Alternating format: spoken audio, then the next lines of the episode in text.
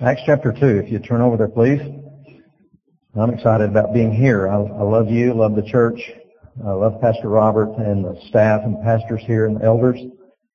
And uh, not only love them, I respect them and really appreciate uh, what God has done uh, in the life of this church uh, since its beginning.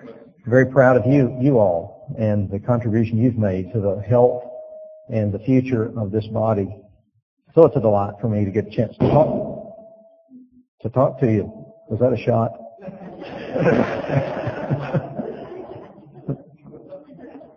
I'm used to it. You know, I'm used to people shooting at me. Now, this is a, a, really a serious subject. Um, it's hard to be frivolous when you're talking about the Holy Spirit because He just isn't. And um, I can tell you this for sure from a personal uh, testimony that in the last uh, number of months, uh, the Lord has sort of revolutionized my own personal walk with Him in this way, that I'm much more uh, intimate and intimately acquainted with and have con- ongoing conversations with the Holy Spirit in a way I never had before in my life. That I consistently am talking to Him now. I mean, just in the average run-of-the-mill day. And we all face circumstances and situations where we need information, we need understanding, we need uh, leadership. We need to make decisions. We need to know what to say or what not to say. Is that right or not? And I just started believing that the Holy Spirit meant what He said when He said, I'll lead you into all the truth. I'll be your teacher. I'll bring to your remembrance everything that Jesus has said to you. I am in you and I am with you. I'm your comforter. I'm your helper. I'm walking right beside you. Why don't you ask me some questions every once in a while? So I started doing that. And it really has changed my life. It's not only changed, I believe, my normal traffic patterns and things that I do and the way I would do things, but it's beginning to change me inside into a better person, I believe. That I'm much more guarded and consistent in what I say and what I don't say. Uh, those kinds of issues with my mouth and my lips and things like that. So I want to share some of these things with you. Acts chapter 2 is the account that most of you have already read before of the coming of the Holy Spirit on the day of Pentecost. Now, Pastor Robert's already explained all that to you, and I don't need to go in the background of that, but I can tell you this, that there's not a more personally important event in human history that ever took place than this one we're going to read about right here. My life has been affected more by this than any other single thing other than the entrance of Jesus Christ into my life. So this makes Jesus personal. It is no longer under the old covenant where it was God with them it is now God in us. God in me. And uh, that's a, a, really different, that's a real change. It's a paradigm shift that is unbelievable that God lives in me now in the presence of the Holy Spirit. All right, let's read this. Uh, verse 1. I'm reading from New American Standard. It says, When the day of Pentecost had come, they were all together in one place, and suddenly there came from heaven a noise like a violent rushing wind, and it filled the whole house where they were sitting. And there appeared to them tongues as a fire distributing themselves, and they rested on each one of them. And they were all filled with the Holy Spirit and began to do some weird stuff. And began to speak with other tongues as the Spirit was giving them utterance. There were Jews living in Jerusalem, devout men from every nation under heaven.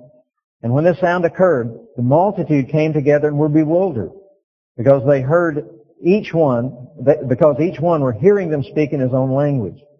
And they were amazed and marveled, saying, Why, are not all these who are speaking Galilean? How is it that we hear them in our own language to which we were born? Parthians and Medes and Elamites and residents of Mesopotamia, Judea, Cappadocia, Pontus and Asia, Phrygia, Pamphylia, Egypt, the districts of Libya around Cyrene, visitors from Rome, both Jews and proselytes, Cretans and Arabs, we hear them in our own tongue speaking of the mighty deeds of God. And they continued in amazement and great perplexity, saying to one another, what does this mean? That others were mocking, saying they're full of sweet wine. And you know what happened in the rest of that day? As Peter stood to preach, 3,000 people came to the Lord, and, and the, really the church was given its birth uh, here on this day. That's a weird sounding bunch of events if you look at it from a logical perspective. But Jesus in Luke 24 had commanded them to go over to the city of Jerusalem and wait for the promised one of the Father who would endue them with power from on high, and they, then they were to begin to do what Jesus commanded them to do. They did what he said. They went over and waited, and this event took place. They had no idea what it was going to be like. They they didn't understand, and we wouldn't have understood had we been in their shoes. We, you simply, how do you how do you, in a faintest way, come to understand the the, the importance, the cataclysmic event that was to take place in their lives, and through them to many others. Now, was this just a sovereign work of God? I mean, did God just in history choose a day and say it's going to happen on that day? Uh, it's going to happen whether or not uh, the conditions are right or the conditions are met. This is a sovereign work of God, and it's going to happen regardless of other events or other conditions. I do believe it's a sovereign work of God. I do believe it's in the fullness of God's time, and all things happen that way with the Lord. And yet, this is this is something else. I do believe the disciples met some conditions in order for this event to have its fullest impact. Now, if you want the Holy Spirit to anoint you, to fill you, to blow into your life as He came into their lives to that same extent, I believe you do have a part in that, that you do have some conditions to meet in order for the Spirit to have liberty to work in your lives. It's not all independent of you, that there are some things that you need to do. Now from this story, I'm going to pick out four things, and I, and I believe these are legitimate things conditions that they met that provided the best opportunity for the Spirit to do what He did. And it's applicable to us in our daily lives and in the church. So let me give you those four windows just that, that you can open to allow the Spirit to move. These are conditions that the Spirit is comfortable moving in. He loves to move when these conditions are met in a person's life or in a congregation's life. Here's the first one. First condition, first window, is submission to Christ. They had an attitude in the heart of submission to Jesus. The reason they were together in the city of Jerusalem was because he commanded them to go there in Luke 24:49. Behold, I'm sending forth the promise of my Father upon you, but you're to stay in the city until you're clothed or endued or covered with power from on high. An amazing thing happened. Jesus talked to these 120 disciples just before his ascension into heaven. He's about to ascend into heaven after his resurrection and his appearance on earth. He's about to go back to heaven. And he gave them this commandment. First of all, he said in Luke 24, I want the gospel to be proclaimed in my name to all the nations beginning in Jerusalem. You are witnesses of these things, he said. So he's sending them into the world. But he said, before you go do that, I want you to go to the city of Jerusalem and wait for the endowment of power, for the promised one of the Father. He'll come upon you. Now here's what they did, talking about submission to Jesus. When he told them to go to the city of Jerusalem and wait, what did they do? Amazing thing that they did. They went over to the city and waited. They did what he said. And listen, all of them did what he said. Every single one of them did what he said as a group.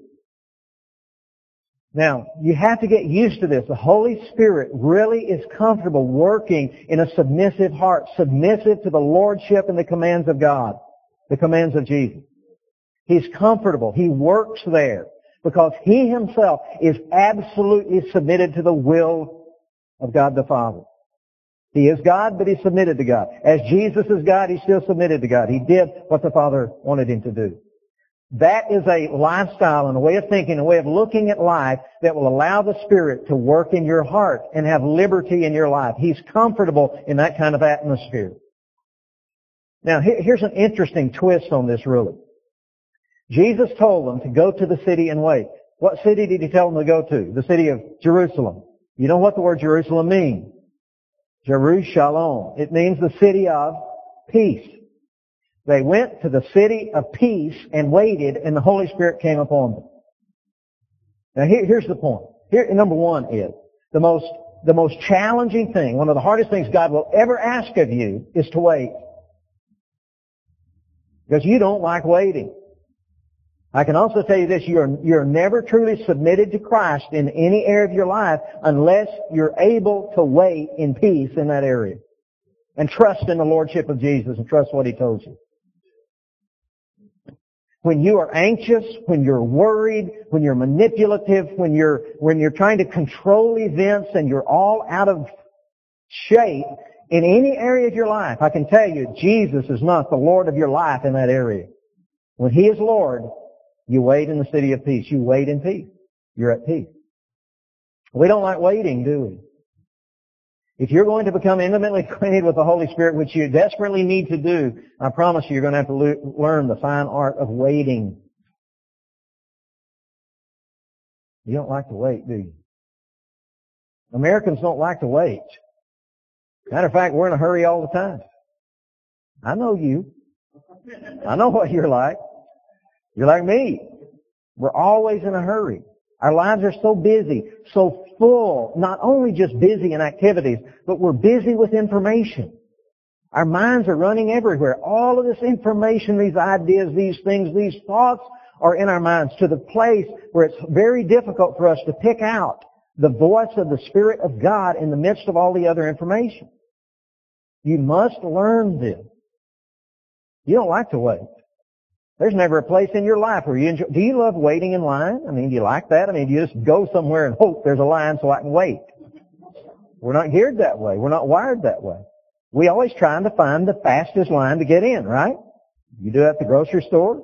You do it at the toll booth. You do it wherever you are. And I'm always wrong in the one I pick. Martha has, Martha doesn't like to wait. She, the traffic in Orlando is pretty tough. And she has a theory. That's my wife, Martha. Her theory is, and she tells me this and always, you know, instructing me where to go and how to get there quickest. And she, she will say, never, ever get behind a minivan. If there's a minivan in the line, get in the other one. When I said that at our church, a lot of people have minivans and say, Pastor, I don't drive slow in my minivan. I drive fast. You can always get behind me if you want to. I said, well, that's her theory, not mine. We, but listen, what I'm asking you here to do is, is a test of your submission to Jesus is your willingness and ability to wait in peace. Whether that's in your finances, if Jesus is Lord of your finances, there will be seasons of time where He desires you to wait, not to get ahead of Him, not to jump out there and make it happen on your own, but wait for His provision, wait for His timing, and you'll be at peace about it. You won't be striving, you won't be anxious, you won't be worried, you won't be all out of shape. That's a sign of submission to Jesus. That's true in your relationship, in the young people's lives. I try to teach them, listen, wait on God. Let Him provide who uh, you, you are to, to marry. Don't jump ahead of Him. Don't get ahead of Him. And stop being anxious and worried. Stop saying, stop saying this, that I'll never meet the person. I'll never. Stop saying that. That's, that's out of order. The Holy Spirit can't even speak to you in that kind of atmosphere. It's true about your future. It's true about your vocation. It's true about everything. We must learn the art of waiting in peace. The Holy Spirit will speak to us if we'll do that. He'll empower us. He'll anoint us. He loves that atmosphere. He empowers. He doesn't empower anything that's not at peace with God. So they were waiting. And he made them wait for 10 days. He could have sent them over there and said, this afternoon the Holy Spirit will come upon you. But he didn't. Made them wait. Here's the second window that you can open in your life for the Spirit's presence to come in, is the spirit of unity. Now this is more corporate than individual, but it does have applications in, in individual life, is the spirit of unity. Not only submission to Jesus, but the spirit of unity. Acts 2.1 says they were all together when the day of Pentecost came, all together in one place or in one accord. Now that word can be translated both ways. Actually, it means both things. They were together in one place, but they were also together in one spirit. They were all in agreement about the fact that they needed to be there and that something that Jesus promised was going to take place and they weren't fussing about it. They didn't stop and take a vote on how they, uh, you know, whether they ought to be kneeling, standing, or what, whatever. They were in a spirit of unity. They're in one place, in one accord. Now listen, listen to me closely. You'll never find the Holy Spirit moving to the extent that He did in the New Testament church among a divided people. He won't. He is grieved. He is offended by division. I'm, I'm not talking about having a unanimity of opinion. I'm talking about a unity of the Spirit, and those are two different things. As a matter of fact, one of the reasons God made us all so different is that we learn how to walk in unity of spirit, even though we're so different and we have so many different opinions. That that's a sign of strength. Our diversity is a sign of strength, not a weakness. But He wants us to walk together in a spirit of unity you will learn more about the ways of God in relationships with other people that you're not like than you will in any other circumstance or situation. And you're not like everyone else. There's always going to be a diversity of opinions, difference of opinions, difference of ways of seeing things, differing gifts, and all of this, yet we're, we're, to, we're one body, and we're to be in one spirit. Do you understand the devil understands the power of unity? He understands it clearly. And where he learned it most was in his observations in his seasons of time when he was closest to the Trinity. He saw the Father, Son, and Holy Spirit operating in absolute and perfect harmony and unity. And that's where you'll learn it too, to tell you the truth. If you'll look in it, the Bible is filled with this sense of unity of the Trinity. You'll hear the Holy Spirit speaking of Christ, testifying of Jesus. You hear Jesus testifying of the Father. The Father testifying of the Spirit. And it goes back and forth all the time. They're always testifying of, of one another. So the, whole, the, the devil understands the power of unity. That's why he constantly works to divide. Now, this is not some sickly little silly, uh, uh, you know, attitude that accepts someone no matter what they're like and all that. This is a this is a real spiritual atmosphere. It means something. The most outstanding characteristic of the New Testament church was their fellowship. The Greek word is a koinonia, and it means much more than us just getting together and having a meal together every once in a while or a fellowship meal. It means a covenant relationship. It means I am absolutely devoted and committed to the unity of the body. What it means. Spirit of unity. The devil wants to divide. He wants to divide your marriage, and the way he will do that is he will bring disunity, disharmony, division between you and your spouse. He starts there. Same thing is true of churches. He wants to divide churches because he knows if he can get a church divided and grumbling and complaining and at one another, at the leadership or whatever, if he can do that, he'll stop you in your tracks. And I'm telling you, the future of this church does depend upon the unity of the Spirit displayed in the body here. Absolutely no doubt about it. And the greatest hindrance, the greatest challenge that you'll face in the future is to take care of division and divisive spirit. Don't allow them to exist in your life and don't allow them to exist in the lives of those that you know. Challenge those divisive spirits. Because it's of the devil. It's the work of the devil. Division is always the work of the devil. Always. I'm not talking about differing opinions. I'm talking about a spirit of division. Never, never, never, never, never be a part of or a party to a divisive spirit. It's one of the seven things, Proverbs says, that God hates. He hates the spirit of strife and division. Now there's a couple of things you gotta do. A price of unity, I call it. First of all is diligent effort. You must work at this. Ephesians 4, verse 3 says that we are to be diligent to preserve the unity of the Spirit and the bond of peace. I don't know about you, but I think this is something you need to be reminded of, that it's a part of the responsibility of every member of the body of Christ to be diligent to preserve the unity of the Spirit in the bond of peace. Wherever it is, you diligently preserve it. Don't you allow things to come in that divide, spiritually divide people. Okay? The Holy Spirit will come and He works in the midst of unity. The second thing, not only is diligent effort, but the second thing, you must understand that there is a biblical cause to discipline those who cause disunity and disharmony. And that needs to happen. It needs to be practiced. Romans 16 talks about that, about how a guy can come and divide and all of this and how to deal with it.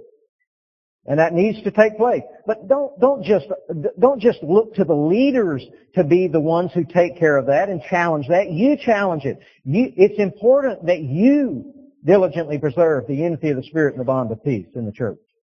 And in yourself. Not only am I not going to be a party to it, I will, I will challenge it in love every time it comes around to me. Um, here's what you do. When division comes, when, there, when this person comes with a divisive spirit, whether it's a critical spirit, divisive spirit, murmuring spirit, complaining spirit, a, a gossiping spirit, and it doesn't just have to be against the leadership, it can be against anybody else in the body, really. Here's what you do. You look at them in love, look them in the eye. Now there's a reason they're coming to you. They have some attachment to you in some ways. You understand? You look them in the eye, you smile at them, and you say, stop it. In love. And you say this, I will not be a party to division. That's not going to be on my record. When I appear before God, that will not be on my record. And I'll tell you this, what you're saying is wrong, what you're saying is evil, and what you're saying is sin. Don't say it to me. I will not listen to it. You take that matter to that individual and you get it settled or take it to somebody else in authority. I will not be a party division. Why? Because I want the Holy Spirit to empower us to do all that Jesus died to, for us to do, right? Don't allow divisive spirit to come around you. Now sometimes you just have to challenge, you have to confront a divisive spirit in someone else. Martha and I started giving each other kind of liberty to, to challenge that spirit in us. You have to challenge it. And there's a lot more to say, but that's enough. Let me read you a verse of scripture in 1 Corinthians 11. It's amazing. Verse 7 and 8 says this. It's from the good news. Listen how the good news tweaks this verse. It says, often your meetings do more harm than good because I hear that when you come together as a church, there are divisions among you.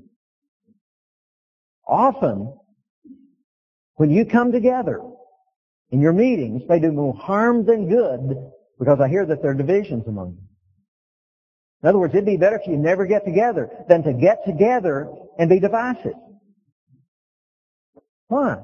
Because that is a negative testimony. It's a negative witness to Christ. think about this. How would you like for the world, a person in the world, to look at you and your meetings and your fellowship together, look at it, examine it, see division among it, and die and go to hell because they look?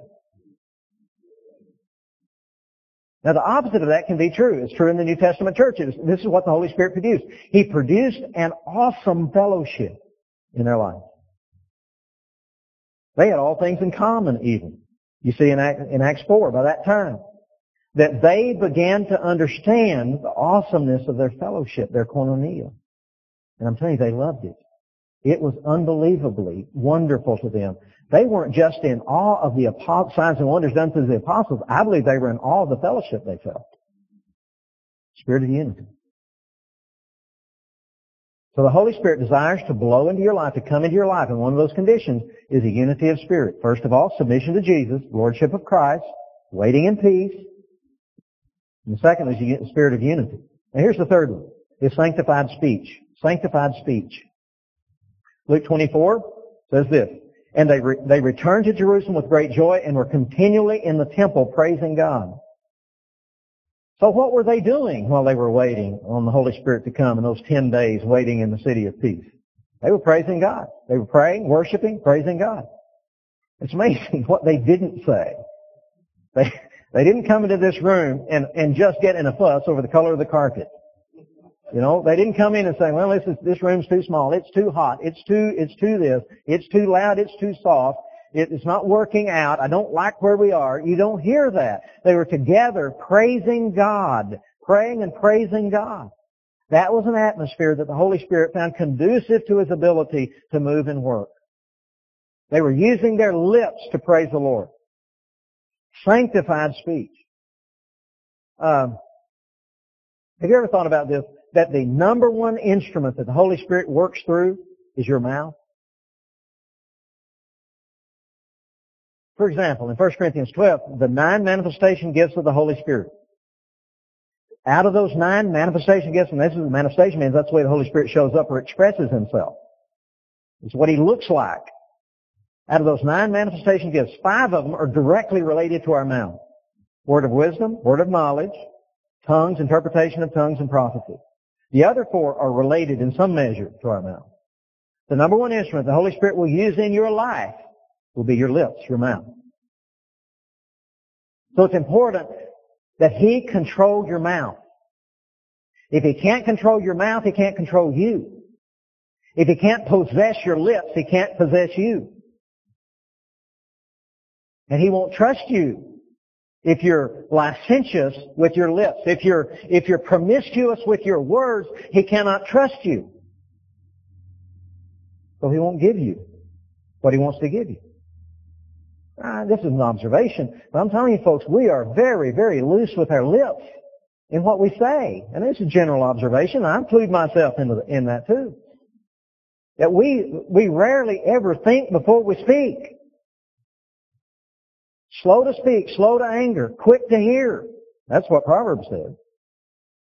Slow to speak. We are to guard our lips and allow Him to control our speech. He can't get your tongue, He can't get you. James talks about that in James 3. The rudder of the ship guides the ship, little, little piece of equipment back here guiding this huge ship. He relates that to the tongue. Your tongue guides your whole life. I'm telling you, listen to your speech and tell your future.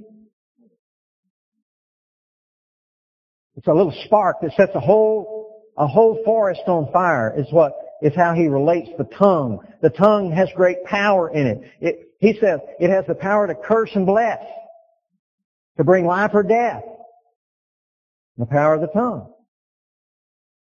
And he says, I observe, James says, that there are, with the same lips you praise God and curse men. He says this ought not be so. And I can tell you this, it ought not be so, and I'll tell you one of the reasons why it ought not be so, because if it is so, the Holy Spirit will not come and anoint. He will not come. He will not come and empower you with your lips under, the, under those kinds of conditions. You need to watch what you say.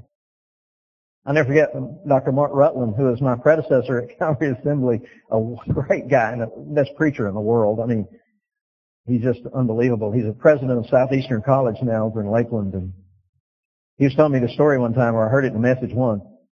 He said this lady came to talk to him one day, uh, counsel with him in his office when he was at Calvary, and he said, uh, she comes in, she just starts letting her husband have it. I mean, up one side and down the other. She was critical, accusatory. I mean, just letting him have it all the time and said, and then she got on, and he drinks he, liquor, alcohol, he drinks and, and I hate him drinking and he drinks and all of this and he just, she just went on, he said for 30 minutes she didn't draw a breath and she was critical, uh, uh, you know, just critical, this, this rush of words. And he finally said, you know, this is not going anywhere. He broke into the conversation. He said, lady, listen to me, listen to me.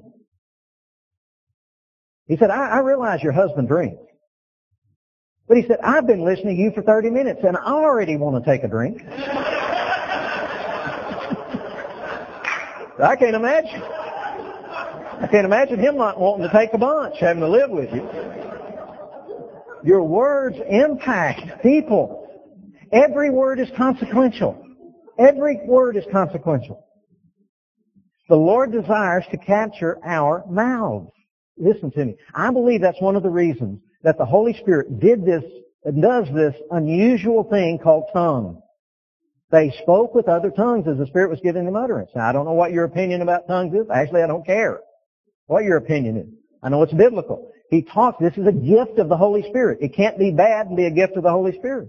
Properly understood, properly applied, and properly walked in.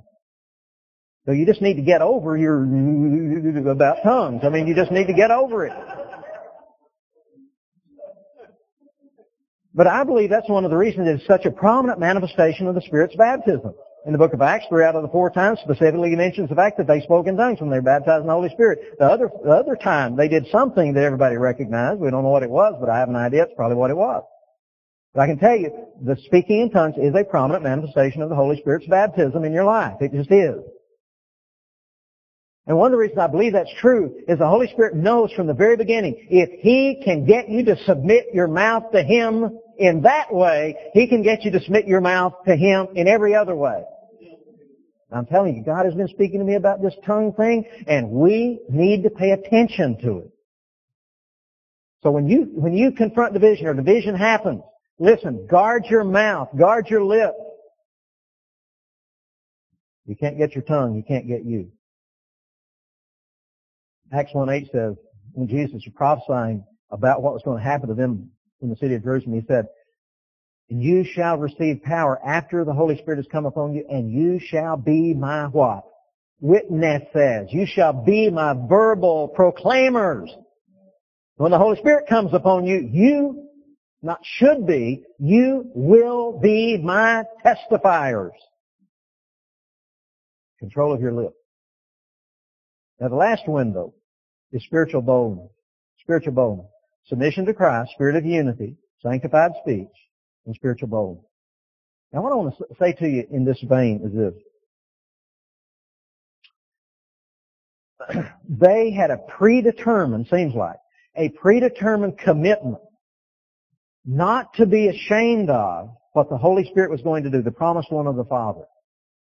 Because if you'll remember in that passage of Scripture, it says the Holy Spirit came upon them like He did in the upper room, and they all spoke in tongues. All of them. Down to the last person.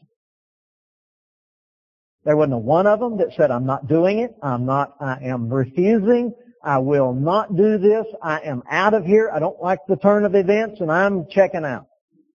Not a one of them. They had a predetermined commitment to not be ashamed and to be bold about whatever it was that God was going to do.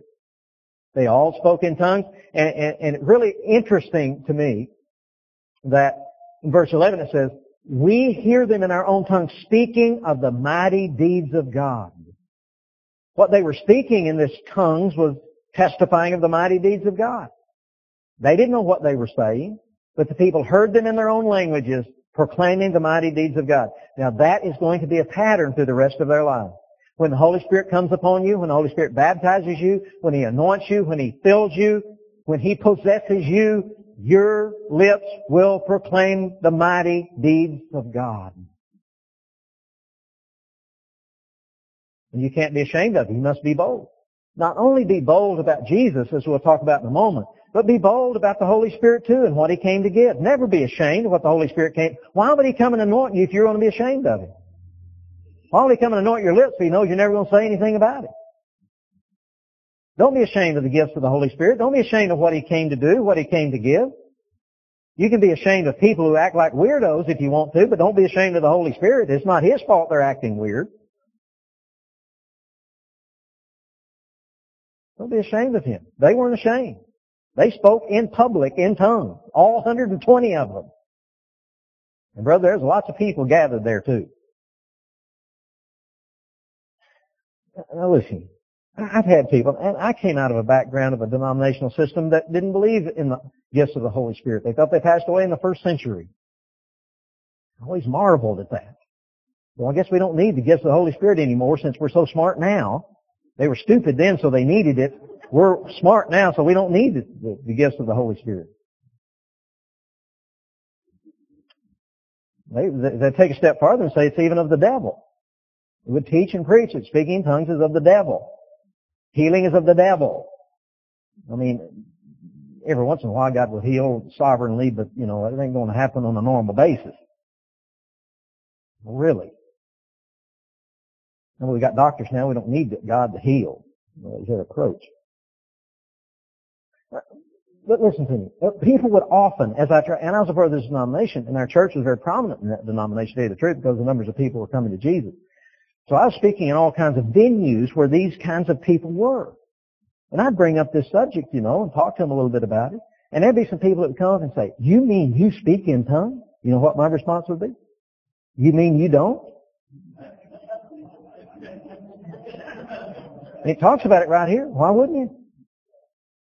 3,000 people got saved in the day of Pentecost and all them did. I think I'll try it and see if it'll work for me. So don't be ashamed of what the Holy Spirit came to do. You don't have to understand everything He does in order to, to operate in it, but don't be ashamed. Don't be ashamed of the Holy Spirit and His gifts. Don't be ashamed of prophecy. I'm not ashamed of the fact that I believe in healing because the Word teaches it. The Holy Spirit proclaims it. The Holy Spirit does it. I'm not ashamed of prophecy. I'm not ashamed of word of wisdom, word of knowledge. I'm not, I'm not ashamed of tongues and interpretation of tongues. I'm not ashamed of this discerning of spirits. I'm not ashamed of the fact that God equips us to do those kinds of things to build up the body. I'm not ashamed of that. Let me tell you what I am ashamed of. I'm ashamed that I ever was ashamed of. That's what I'm ashamed of. So don't be ashamed. Spiritual boldness. They stood to proclaim the mighty deeds of God. Uh, a preconditioned response to what the Holy Spirit wants to do is necessary for Him to work. If you say, I will not, whatever you want to do, I will not be ashamed of you, I'll, I'll testify. I'll do it. Now, not only was a sense of spiritual boldness about the Holy Spirit and what He was going to do and what He did, but there's also a spiritual boldness about Christ. Now listen to me. The Holy Spirit came to testify of Jesus. He says that in John 16. He said his, he, listen, he is going to talk a lot about Jesus if he can capture your vocal cords. He just will. Can I tell you something? To the Holy Spirit, Jesus is a hero. He's a hero. He knows what it costs Jesus to save you. Brother, he's a hero to him. At every opportunity, he'll talk about him. Every opportunity, he'll testify about him. Every opportunity, he'll try to make Jesus' name famous in the city wherever you are. The Holy Spirit loves Jesus and he testifies of him. So that's a precondition for the anointing of the Holy Spirit, presence of the Holy Spirit. First of all, there is the condition of a submission to Jesus. You got to do what He tells you to do, and you've got to allow Him to be Lord of your life. The Holy Spirit will not anoint this striving and anxiety and flesh-oriented living. We must decide. As for me and my house, we're going to serve the Lord. I'm going to do what God says. I'm going to be submitted to Him. I'm going to wait in peace. I'm going to find a place of peace. I'm going to start listening to Him. I'm going to stop running around with my own ideas and try to find out what His ideas are. I'm going to find a place where I can get quiet every once in a while. Next time you get in your car, will you turn the radio off or the tape player off or the CD player off? Will you turn it? Just try it for just five minutes. Drive down the street and try to think. And say, Holy Spirit, teach me something today. After I, again, I preached this stuff in our church, every time I'd get in somebody else's car and the radio would be on or they'd have tape on, they'd reach over and turn, sorry pastor, I didn't mean to have that on in the car. That's not what I mean. I mean practice some solitude. Practice some quiet so you can hear. Okay? Holy Spirit loves that. He'll speak in that. He comes. He's got a still small voice because He wants you to listen to Him.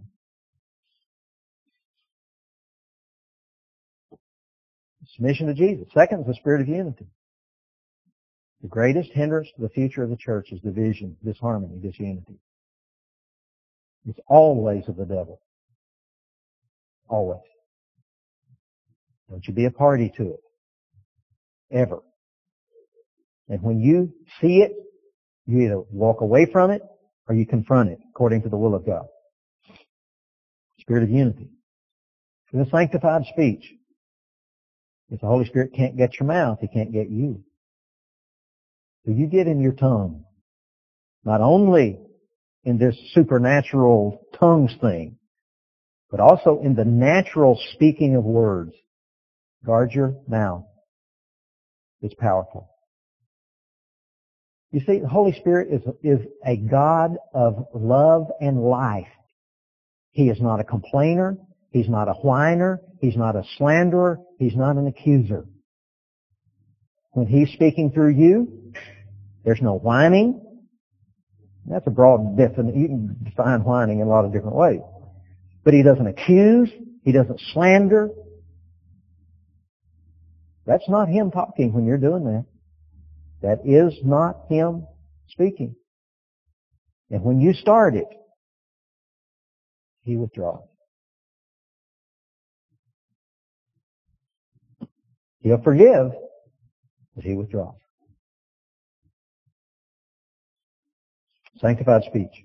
And then spiritual boldness. A preconditioned response. Whatever it is he wants to do. But I'll be proud of you. I'll be proud of Christ. I will speak. You tell me what to say, I'll say it. You tell me where to go, I'll go there. I'll do what you say. I want information. Lead me. Holy